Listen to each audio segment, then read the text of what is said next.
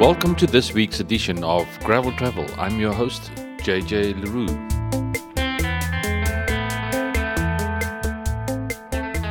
I was quite surprised when I saw your profile for the first time, because in my mind and in my understanding from what it is and where you come from, it's quite unusual in a way.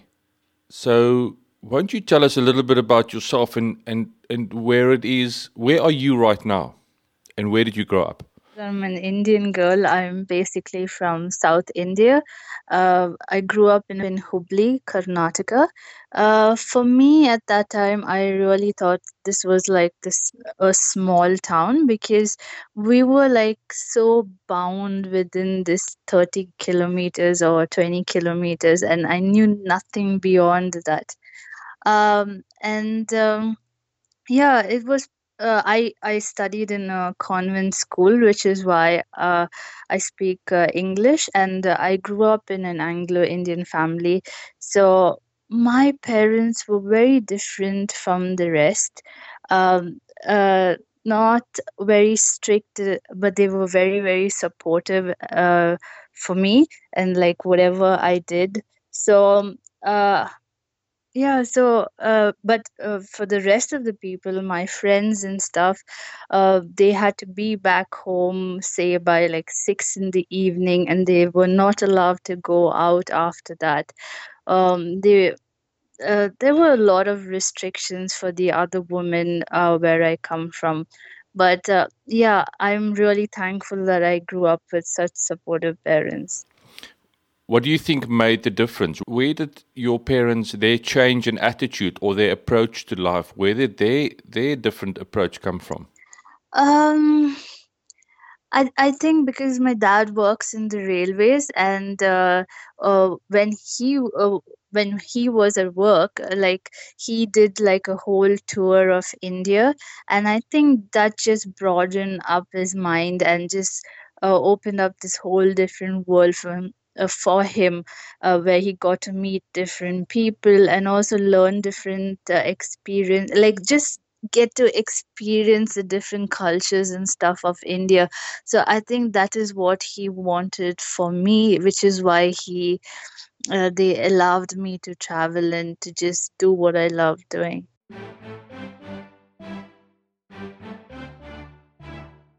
I'm Candida Lewis, and I'm an adventure motorcyclist. I started riding almost 14 years ago, and it all started off as being a pillion rider with my dad, which eventually I started riding my own motorcycle and then touring a short distance, just about 200 kilometers a day. And from there, I got into a corporate job. I was bound to like this 9 to 8 job, and then one day I decided to quit my finance job and started riding a motorcycle all across India. This was in 2015, wherein I covered close to 30,000 kilometers and 22 states of India. And after that, I did not want to go back into my finance job. I wanted to do something in the motorcycle industry, which is why I kept riding. And I love showing people what India is all about. There's such amazing places to ride and explore over here. And that's when I started leading motorcycle tours for people in India. And then this slowly changed from my passion into my profession. You didn't suddenly just stop. You took some time to prepare, because obviously there's financial implications to do that kind of thing.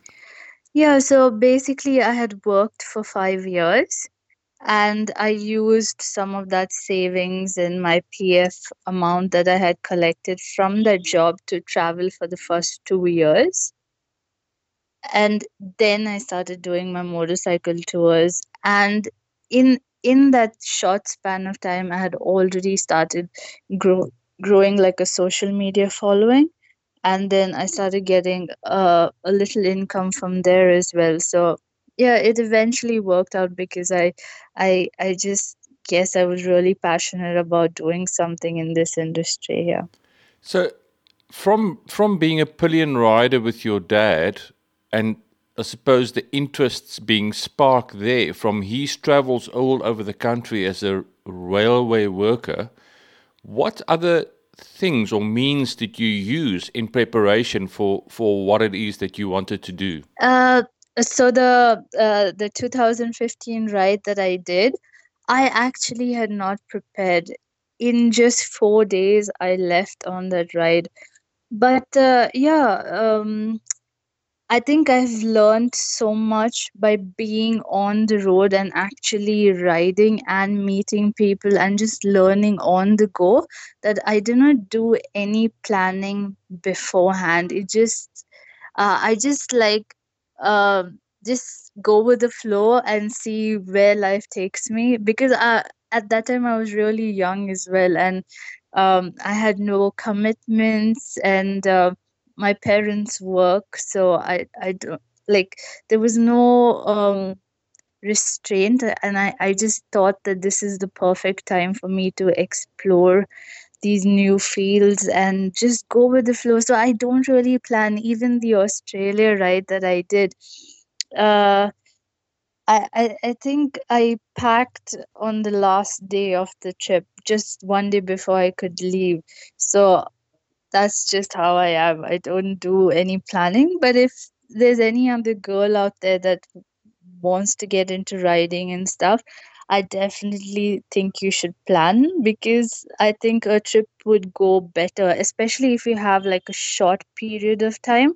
Then you really need to plan your trips well. But whenever I leave on a big journey, then I don't really plan, because I want the trip to be meaningful. I want to meet new people. I want to experience something different. So that's why I don't plan it. I hope that makes sense. It makes a lot of sense. I'm also interested then in your choice of motorcycle. By that time, did you own a motorcycle? Was it a road going version, or did you already have a bike? What was your choice based on? So when I was in college, I was riding like a scooter, and then my dad actually gifted me a Royal Enfield motorcycle. And then I did my India ride on the Royal Enfield. And then eventually over the years, different motorcycle brands were giving me their motorcycles to ride in different countries. And then from my India to Australia ride, I picked up a Bajaj Dominar, which is an Indian motorcycle as well. It's a 400cc motorcycle.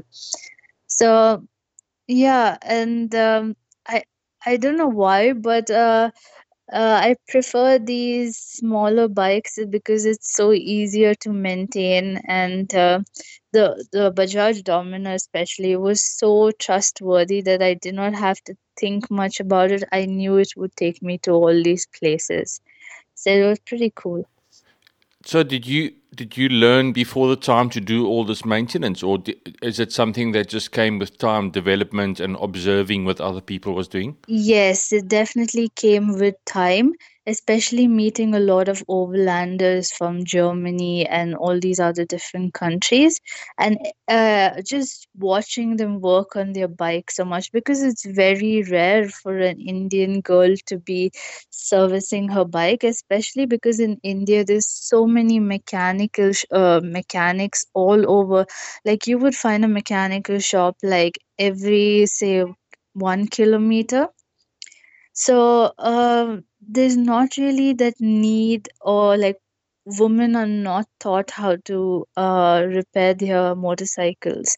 So yeah, I learned it on the road. When something would happen to my motorcycle, then I would try to figure out what's wrong with it, how do I fix it.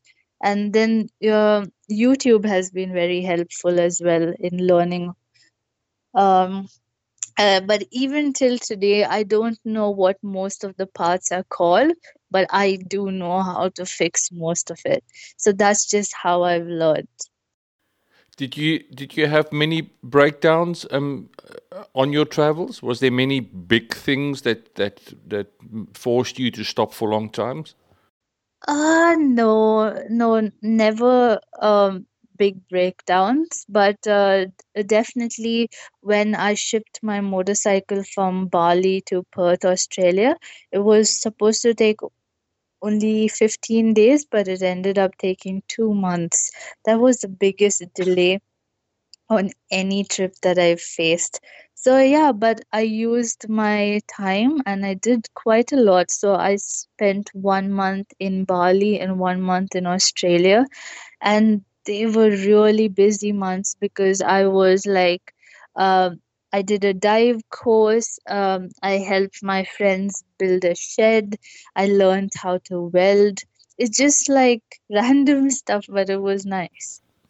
Now, in my introduction to yourself, I said to you that my perception or my view of Indian culture from the outside is one that it's women are quite restricted in a way, or it's unconventional, and I'm specifically referring to you riding a motorcycle, and not only that, you are an adventure motorcyclist. I mean, is that the case? It's unusual for a lady like you in your culture to ride. So in 2015, I think there were hardly 30 or 40 women in the entire country that was riding a motorcycle, say in a population of almost 2 billion people. But over the years, now we definitely see a big difference because now there's at least more than 10,000 women that ride motorcycle. So the times are definitely changing.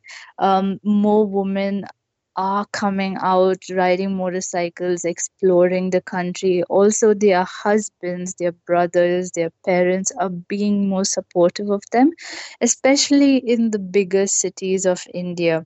Not so much in the smaller towns, but eventually even that's changing. So yeah, it's a gradual process, but things are getting better. Tell us a little bit about your journey to Australia. What sparked that? Why did you want to go on the journey? So I've always dreamt about riding around the world, but I always wanted to ride from India to London. But then while I was like constantly thinking about this big trip from India to London, I got to know about this boy named Alistair Farland. And he was very inspiring to me because of his story, and he was the same age as me, and he was on a world trip when he passed away in an accident in North America. And if it was any other Indian boy's parents, they would tell everyone they know that never to touch a motorcycle or not to even ride a motorcycle because they just lost their son. But his parents actually were very supportive to other riders, and they kept encouraging more youngsters to go out there and see the world and ride around, which is why I thought it's like every parent's dream that if their son or daughter goes on a world trip to come back home safe, and Alistair couldn't go back home safe, which is why I thought I would change my route from India to London and just ride from India to Sydney, Australia. I never knew that was possible because of the water in between and stuff, but I just knew I had to get there. I did not know how long it's going to take me or anything like that. I was even ready to go there on a bicycle.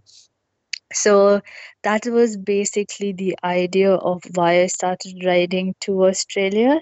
And then, yeah, I had planned on doing it in 4 months, but it ended up taking 8 months. But I was so grateful that I finished the journey for him.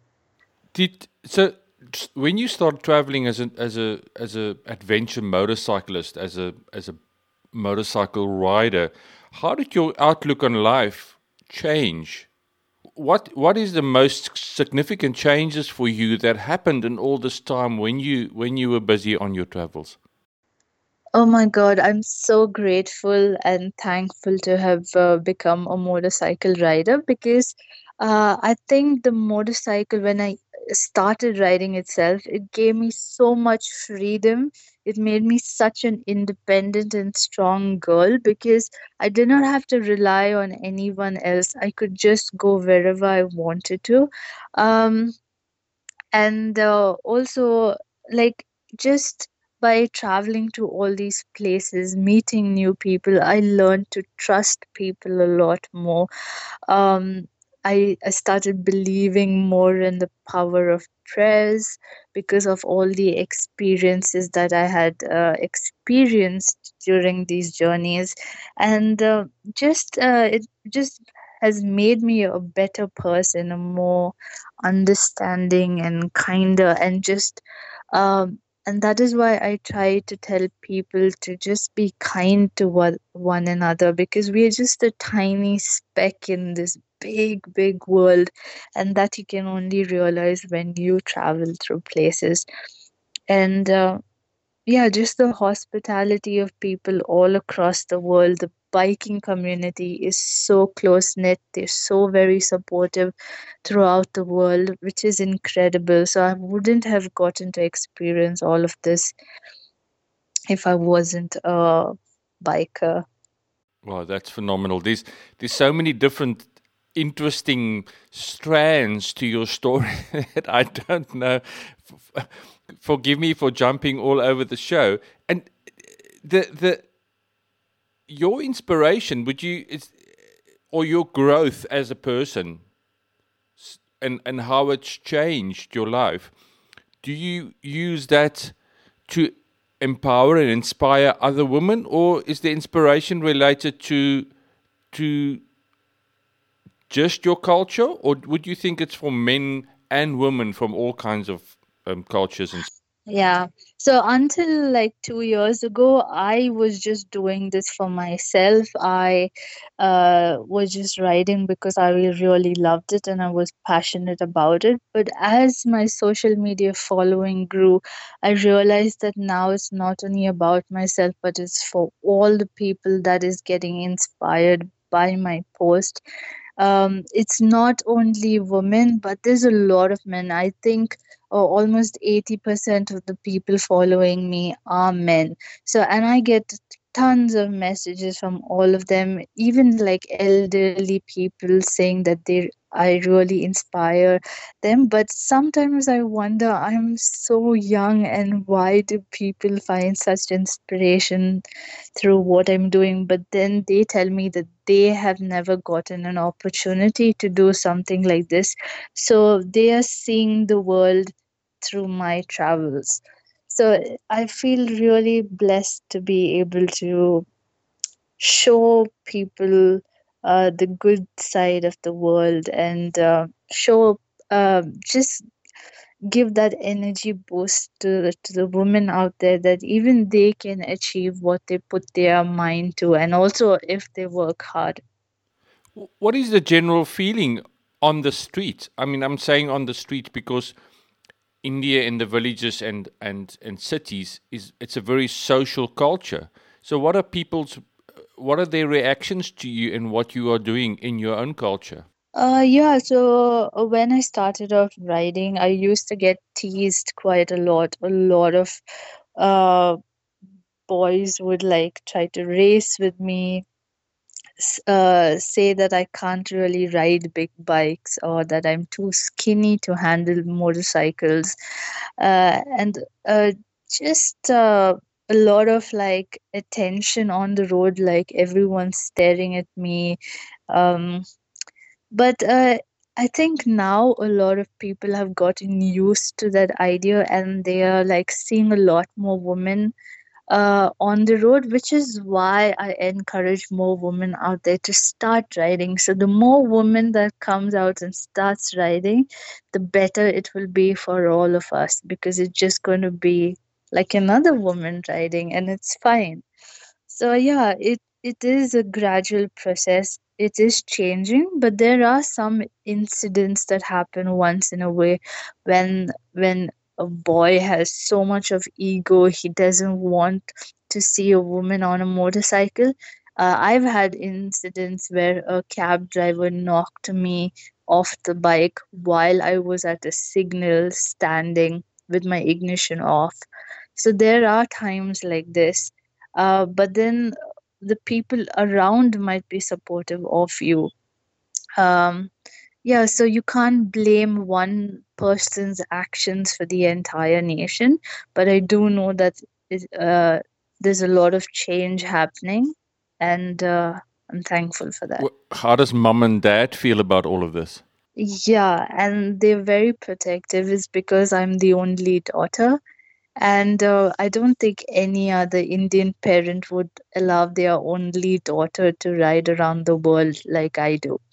But over the years, I think they've realized that I am capable of taking care of myself. And it's just that traveling so much has taught me like good decision making, to trust my inner instincts or whatever you call that.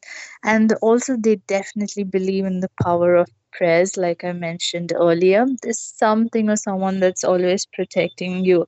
And I think if you believe in all of these things, and if you are a good person and if you are doing good things, then good things will come to you, and the universe will take care of you exactly, I guess. Can we talk a little bit about your time on the road and how you handle that? Starting with your trip to Australia, did you do a lot of camping, or how did that all work out for you? Yeah, so from India to Bali, I actually stayed quite a lot at different hotels, and also a lot with different bikers and their families. But only once when I got to Australia was when I did 2 full months of camping, is because staying in a hotel in Australia is pretty expensive, which is why I chose to camp. And then Australia is such a huge country, and there's so many places to camp, and it's so well developed and all of that. So, so the 2 months of camping was a very different experience for me. It's because I have camped before in India, but it was always in friends' estates or some closed enclosure. So a place that I felt safe. But here, camping in like an unknown country and being all alone, it definitely made me much stronger in my mind than before, to be alone for like 3 to 4 days and not see anyone.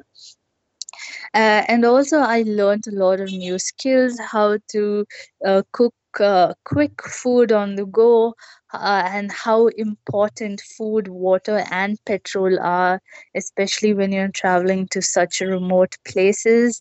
And I really miss being in that open space and learning new things every day from Australia. So I really want to go back and camp a lot more, and just being out there looking at the stars every night and all these different animals that come close to the tent is like amazing.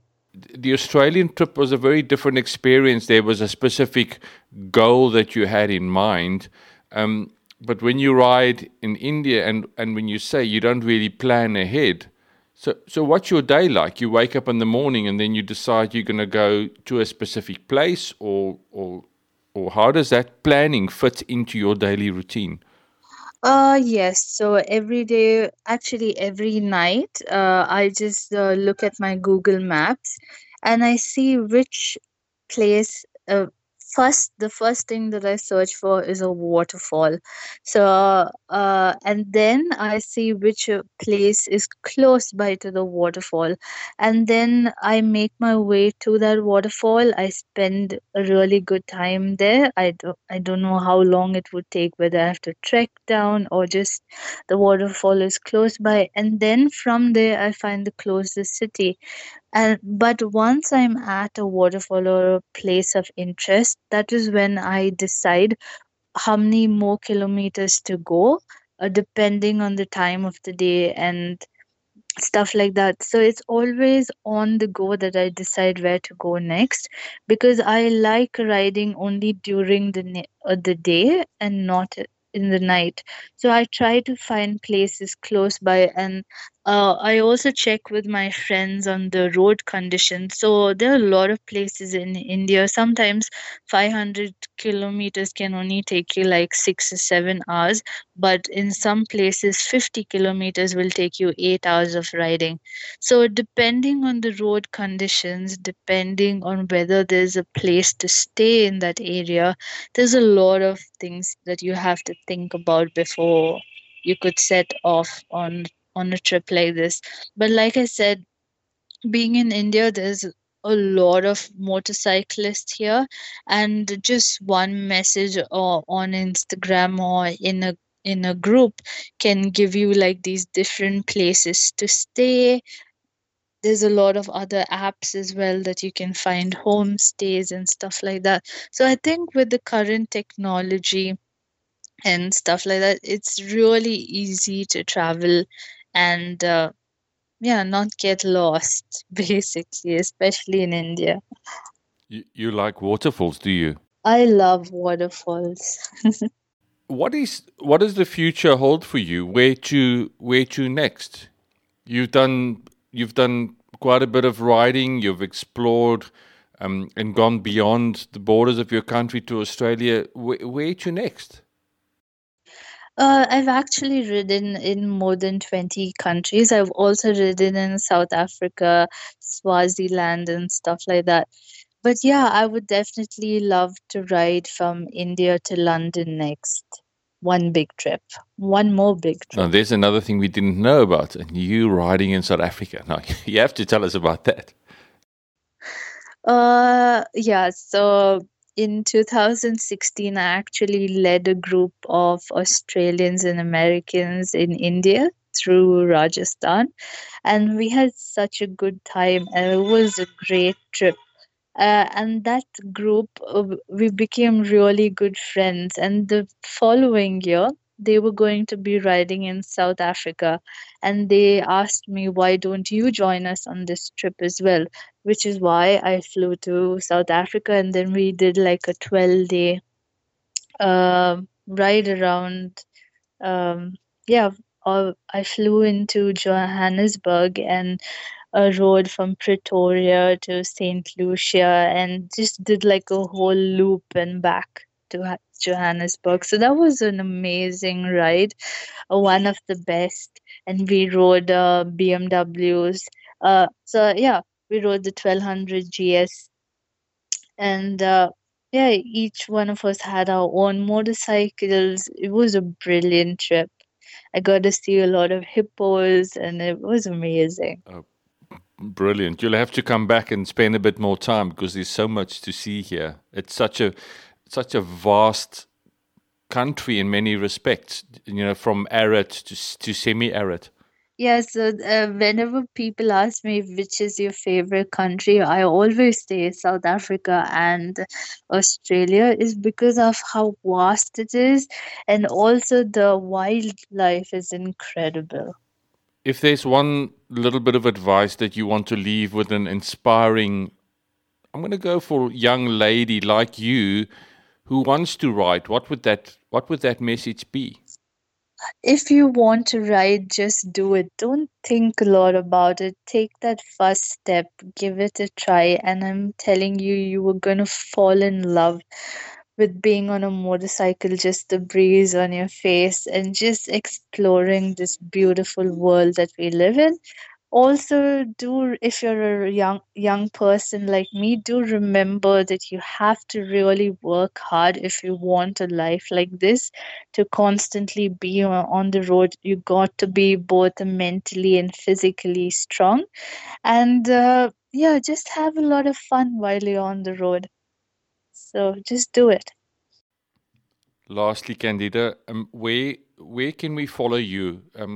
Tell us about your social media pages and where we can catch up with you. You can follow me on Instagram, Facebook, and YouTube on Candida Lewis. I'll what I will do is also put this information in the show notes so people can get the links and stuff there. Candida, thank you very much for your time. Thank you for your lovely story and a moment, I'm sure a brief moment in your life. Thank you very much. Thank you so much. I didn't realize that we were on a video call.